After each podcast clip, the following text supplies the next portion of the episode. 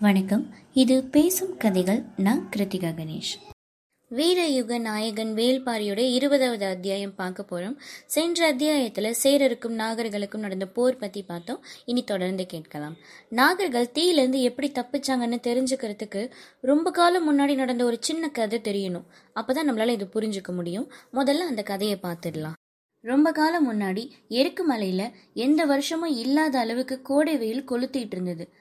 எங்க பார்த்தாலும் இலை தழையெல்லாம் காஞ்சு சருகா போய் கிடந்தது. நிலத்தோட வெட்கை எலி வலைக்குள்ள கூட நாகங்கள் இருக்க விடல. மனிதர்களோட பாடு அதை விட மோசமா இருந்தது. ஒரு கொடும் பகல்ல எருக்கு மலையோட தென் திசையில காட்டு தீ பற்றியது. பற்றிய வேகத்துல மலையோட அடிவாரம் முழுவதும் நெருப்பு பரவிடுச்சு. மலையோட மேற்புறத்துல இருக்கிற நாகர்களுக்கு பரவி வர்ற நெருப்பை பத்தி பகல் முழுவதும் தெரியவே இல்லை. சூரிய வெப்பம் தாங்க முடியாத அளவுக்கு இருந்ததுனால அவங்க பகலில் குடில விட்டு வெளியில வராமலே இருந்தாங்க. சூரியன் மறைஞ்ச பிறகுதான் அவங்க வெளியே ஏறி வந்தாங்க. மலையோட எந்த திசை வழியாகவும் வெளியேற முடியாத நிலைமை இருந்தது. இருக்கிற ஒரே வழி மலையோட மேற்கு முகப்புல இருக்கிற கரும்பாறை மடிப்புகளும் அவற்றில் அங்கங்கே இருக்கிற குகைகளும் தான். நாகர்கள் எல்லாரும் குடில விட்டு அகன்று குகைகள்ல நுழையிறாங்க. உயிர் தப்பிய மகிழ்வு யார்கிட்டயும் இல்லை. மலை முழுக்க இருக்கிற நாகங்கள் நெருப்புல அழிஞ்சிருக்குமே அதையெல்லாம் காப்பாற்ற முடியாம நம்ம மட்டும் பிழைச்சி என்ன ஆக போகுது அப்படிங்கிற மனநிலை தான் எல்லாருக்கும். காட்டு தீ ஆறு நாட்களுக்கு எரிஞ்சது. இரவும் பகலும் நாகர்கள் அழுகியை நிறுத்தவே இல்லை. ஒரு நள்ளிரவில் முதுமகள் ஒருத்தி கொகையை விட்டு கொஞ்சம் தள்ளி போய் பாறையின் மீது அமர்ந்து நெருப்பு கோலமா தகதகத்து கிடக்கிற காட்டை பார்த்தபடி உட்கார்ந்திருந்தா. அவளோட கண்கள்ல உயிரே இல்லை. முதுமகள் அழுவுற கண்களை தொடச்சபடி பாறையை விட்டு எழுந்திருக்கிறா. எழும்போது தொலைவில் தகிச்சு கொண்டிருக்கிற நெருப்பில் பரப்பில் ஏதோ ஒரு வேறுபாடு தெரியுது. அது என்னன்னு அவளுக்கு பிடிபடல. அந்த இடத்த கூர்ந்து பார்த்துக்கிட்டு இருக்கா ஒன்றும் தெரியல. கண்களை கூர்மையாக்கி உத்து பார்க்குறா. கங்குகள் மீதான அசைவு கொஞ்சம் கொஞ்சமாக புலப்பட தொடங்குது. அவளோட கண்கள் இமைகளை இறக்காம உத்து பார்த்தபடியே இருந்தது. நம்பவே முடியாத பேரதிசயம் ஒன்று அவள் உணரத் தொடங்குறா. உடலெங்கும் வேர்த்து அடங்குது. அது உண்மைதானான்ற கேள்வியை மனம் மறுபடியும் மறுபடியும் எழுப்புனுது. அசையாம பார்த்தா உண்மைதான் என் கண்ணால் தான் அதை பார்த்துக்கிட்டு இருக்கேன் அப்படின்னு அவ நம்ப தொடங்குறா. நெருப்பு எரிவரத அடங்கி கங்குகள் மட்டும் கனன்று கொண்டிருந்த ஒரு இடத்துல சாம்பல் படிந்த கங்குகளின் மீது ஒரு நாகம் ஊர்ந்து போவது போல இருந்தது. உத்து பார்த்தா அவ கண்ணிமிக்கிற நேரத்துல கங்குகளை கடந்து நெருப்பு அணைந்த இருள் பகுதிக்குள்ள நுழைஞ்சுது அந்த நாகம். முதுமகள் கொகையை நோக்கி ஓடினான் கத்தியபடி இந்த உண்மையை எல்லார்கிட்டே சொன்னான் ஆனா யாரும் நம்பவே இல்லை. அவளோ இல்ல நெருப்பின் மீது நாகம் ஊர்ந்து போகிறத நான் பார்த்தேன் அப்படின்னு கத்தி கத்தி முறையிடுறா. யாரும் அவ சொல்றத கேட்கவே இல்லை. மறுநாள் இரவு எல்லாரையும் அவள் அமர்ந்திருந்த பாறைக்கு அழைச்சிட்டு வரா. தாங்க முடியாத வெக்கைக்கு நடுவே இரவு முழுசும் அவங்க பார்த்துக்கிட்டே இருக்கிறாங்க. அப்ப கூட அவங்களுக்கு எதுவுமே தெரியல. எல்லாரும் குகைக்கு போறதுக்காக எழுந்தாங்க. அப்போ சிறுவன் ஒருவன் வேறொரு திசையில கையை காட்டி கத்துறான். எல்லாரும் அந்த திசைக்கு போய் பாக்குறாங்க. வியப்பால விழி பிதுங்கிக்கிட்டு இருக்காங்க. கூட்டத்தினர் மூச்சு விடுற சத்தம் கூட கேட்கல உறைஞ்சு போன நிலையில அதை பார்த்துக்கிட்டே இருக்கிறாங்க. கண்ணீரை தொடச்சபடி முதுமகள் மட்டும் குகையை நோக்கி போறா. அதுக்கப்புறம் பல காலம் அந்த ரகசியத்தை கண்டுபிடிக்க முடியாம நாகர்கள் தவிச்சு போயிருந்தாங்க. கங்குகளின் மீது பாம்புகளால எப்படி ஊர்ந்து போக முடிஞ்சது? விட தெரியாம இருந்த கேள்விக்கு முதுமகள் தான் ஒரு நாள் விடை கண்டுபிடிச்சா. அந்த மலையோட தென் திசை பாறை இடுக்குல ஒரு இடத்துல தீக்களி இருக்குது. அதில் புரண்டு மேனியெல்லாம் தீக்களி அப்பியபடி நாகங்கள் நெருப்ப கடந்திருக்கு அப்படிங்கறத அவ கண்டுபிடிக்கிறா. அது உண்மையாங்கிறத தெரிஞ்சுக்கிறதுக்காக முதல்ல தானே உடல் எங்கும் தீக்களியை பூசி நெருப்புக்குள்ள இறங்க போறதா சொன்னான் முதுமகளோட வாக்க தட்ட முடியாம பெரும் மரங்களை வெட்டி வீழ்த்தி தீயை உருவாக்குறாங்க. ஆடை துறந்து உடல் எங்கும் தீக்களி பூசியபடி நெருப்புக்குள்ள நுழையிறா முதுமகள். அவள் நெருப்புக்குள்ள நுழைஞ்ச போது நாகர் கூட்டத்தோட உயிர் நாடி ஒடுங்கியது. சிறிது நேரம் கழிச்சு தீக்குள்ள இருந்து வெளியில வந்த முதுமகள் சொல்றா எண்ணெய்க்குள்ள நீர் நுழைய முடியாதது போல இந்த தீக்களியை தாண்டி தீ நுழைய முடியாது அப்படின்னு சொல்றா. நெருப்பு கண்ணுக்குள்ள படாம மட்டும் பாத்துக்கணும் அவ்வப்போது கண்களை திறந்தா போதும் அப்படின்னு சொல்றான் அவளோட குரலை கண் விழித்து கேட்டுக்கொண்டிருந்தன நாகங்கள். தழல் மாலை சூடி வந்தவளோட மேனி எல்லாம் நீரூற்றி நீர்மாலை சூட்டினார்கள் நாகர்கள். பெருஞ்சேரலோட படை எருக்குமலையை சூழ்ந்து எரியூட்டிய போது மிஞ்சினவங்க உடல் எங்கும் தீக்களியை பூசிக்கிட்டு அந்த நெருப்புல இருந்து வெளியேறி பரமமலைக்கு வந்து சேர்ந்துடுறாங்க. அப்போதிலிருந்து அவர்களோட குல வழக்கப்படி கொற்றவை குத்துல கை புணர்ந்தாடும் துணங்கை குத்து நடக்குது. புதிய இணையர்கள் தங்களோட மேனியெங்கும் தீக்களியை பூசியபடி நெருப்புக்களை நுழைஞ்சு தழல் மாலை சூடுவாங்க. கபிலரோட உடல்நிலை ஏற்கனவே பாதிக்கப்பட்டிருந்தது. நேற்றைய இரவுக்கு பிறகு நிலைமை இன்னும் மோசமா இருந்தது. மருத்துவர்கள் மருந்துகள் கொடுத்தாங்க. அவங்க போன பிறகு பாரி தழல் மாலை சூடும் நிகழ்ச்சியை விலக்கி சொல்றான். அதன் முழுமையா தெரிஞ்சுக்கிட்டதுக்கு அப்புறம் தான் கபிலரோட மனம் அமைதியடையுது. கபிலர் சொன்னார் எத்தனையோ தலைமுறைக்கு முன்னால அழிந்த குலங்கள் பற்றி நான் கேள்விப்பட்ட கதைகள் இங்கே உயிர் கொள்ளுது. மனிதர்கள் வரலாற்றுக்குள்ளிருந்து இறங்கி வராங்க. இந்த மண்ணெங்கும் சிந்தப்பட்ட குருதியும் கண்ணீரும் உலராம உன்னோட உள்ளங்கையில இருக்குது பாரி அப்படின்னு சொல்றான். பாரிக்கு என்ன சொல்றதுனே தெரியல. கபிலர் கேட்டார் உன்னிட்ட இன்னொன்னு கேட்கணும்னு இருந்தேன் அப்படின்னு. என்ன? அப்படின்னு கேட்டான் பாரி.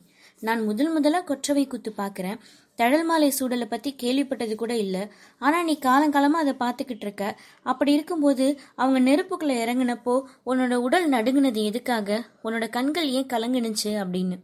கபிலரோட கேள்வி பாரிக்கு பெரும் வியப்பா இருந்தது. யாரும் பார்க்கலன்னு நினைச்சிட்டு இருந்தப்போ இவர் மட்டும் எப்படி கவனிச்சாருன்னு நினைச்சான். அவனோட முகத்துல இவ்வளவு நேரம் இல்லாத ஒரு இளஞ்சிரிப்பு ஓடி மறைஞ்சது. பாரி சொன்னா நேற்று தழல் மாலை சுட மூன்று இணையர்கள் நெருப்புக்குள்ள இறங்குனாங்க இல்லையா? நெருப்புக்கு பின்புறம் இருந்து உடல் எல்லாம் தீக்களி பூசிக்கிட்டு இறங்குறவங்கள நெருப்புக்கு முன்னாடி உட்காந்துருக்கிற நம்மளால அடையாளம் காண முடியாது.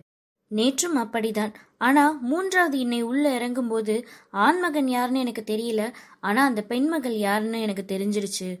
கன நேரத்துல கண்டுபிடிச்சிட்டேன். அவள் என்னோட மூத்த மகள் அங்கவை அப்படின்னு சொல்றான். அதிர்ந்து பார்த்தார் கபிலர். பாரி தொடர்ந்தான். சிறு வயதுல இருந்து தழல் மாலை சுடுவதை பார்த்துக்கிட்டு இருக்கேன் நெருப்பால தீக்கலையை மீறி ஒன்றும் செஞ்சிட முடியாதுன்னு எனக்கு நல்லா தெரியும். ஆனா உள்ள இறங்கினது அங்கவேன்னு தெரிஞ்சதும் என்னோட உடம்பு நடுங்கிடுச்சு. அவள் ஆட்டத்தில் சிறந்தவள். தன்னோட இணையோட நெருப்புல இறங்கி ஆடுறா.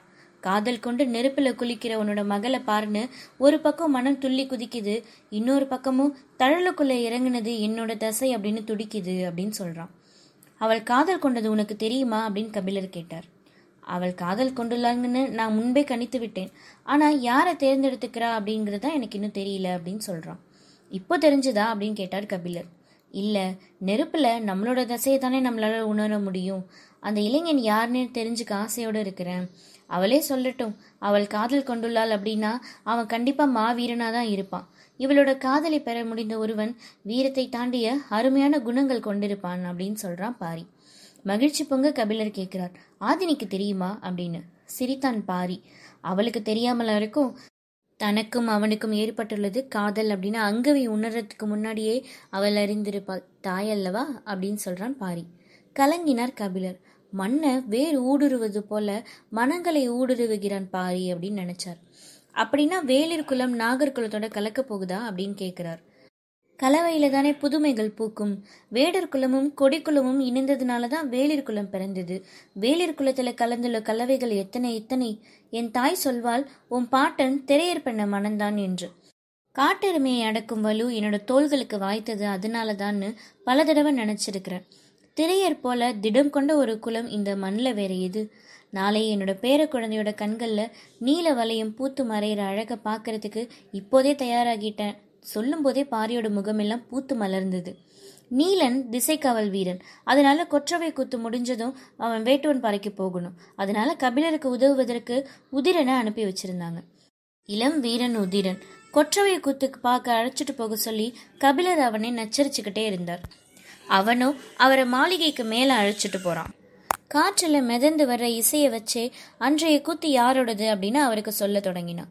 நாலாவது நாள் கூத்துக்கான சல்லென்ற சல்லிகையோட ஓசை கேட்டது. மறுநாள் மலை தெய்வம் சாத்தனுக்கான முழங்கப்படும் இசைக்கருவியான அடக்கத்தோட ஓசை கேட்டது. ஆறாவது நாள் பலா மரத்தினால செய்யப்பட்டு கரடி கத்துவது போல் ஓசை எழுப்பக்கூடிய கரடிகையோட ஓசை கேட்டது. இப்படி ஒவ்வொரு நாளும் கேட்கும் ஓசையை வச்சே அன்றைய கூத்துல பாடப்படுற கதையை அவன் சொல்லிட்டு இருந்தான். எட்டாவது நாள் இசையோட சத்தமே இல்லாம விட்டு விட்டு மனிதர்களோட கத்தும் ஓசை மட்டும் கேட்டது. இது கூவல் குடி அப்படின்னு சொன்னான். ஒலி குறியீடுகளை உருவாக்கி காட்ட தங்களோட குரல் வழியால பின்னி தொடர்புகளை உருவாக்கும் வித்தை தெரிஞ்சவங்க அப்படின்னு சொன்னான். மறுநாள் கொம்பன் குடியை பத்தி சொன்னான். இடையில கொஞ்சம் குடல் நலம் சரியான கபிலர் கொம்பன்குடியோட கதையை கேட்டு முற்றிலும் தூக்கம் தொலைத்தார். கதைகள் பல நேரம் குருதியை உரைய வச்சிடுச்சு. மீதம் இருக்கிற நாட்களோட கதைகளை சொல்லும்படி கபிலர் கேட்டுக்கிட்டே இருந்தார். மூன்று கதைகளை சொன்னான் உதிரன். மீதமுள்ள நான்கு நாட்களுக்கான கதையை கேட்டுக்கிட்டே இருந்தார். உதிரன் ஏதேதோ காரணம் சொல்லி சமாளித்து பார்த்தான். நான் ஒன்று சிறுப்பிலை கிடையாது அப்படின்னு கோபித்து கொண்டார் கபிலர். நேற்று நடந்தது அரிமான்களோட கதை. குருதியை உரையச் செய்யும் கதை அது. உதிரன் மனம் கலங்கி சொல்றான் என்னை மன்னிச்சிடுங்க. அந்த கதைகளை சொல்ற வலிமை எனக்கு கிடையாது அப்படின்னு. அவன் சொல்லும் போதே அவனோட உடல் நடுங்கினதை கபிலர் உணர்ந்தார். மறுநாள் கபிலரை பார்க்க வந்த மருத்துவர்கள்ட்ட அவனும் மருந்து வாங்கிக்கிட்டான். உதிரன் கபிலர்கிட்ட சொன்னா இன்று பதினேழாம் நாள். எவ்வளவு கடும் மழை பெய்தாலும் அதையும் மீறி இசையோட ஓசை கேட்கும் அப்படின்னு. காரணம் என்ன அப்படின்னு கேட்டார் கபிலர். இன்றைய நாள் வேலிற்கு உரியது. வந்துள்ள அனைத்து குடிப்பானர்களோட இசை கருவிகளும் ஒரு சேர முழங்கும்.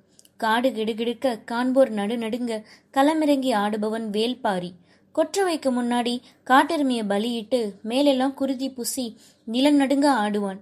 பரம்போட எல்லைக்குள்ள வந்த குலங்களோட கண்ணீர் துடைக்க உயிரையும் தர சித்தம்னு உருகி சொல்ற பெரிய நாள் இது.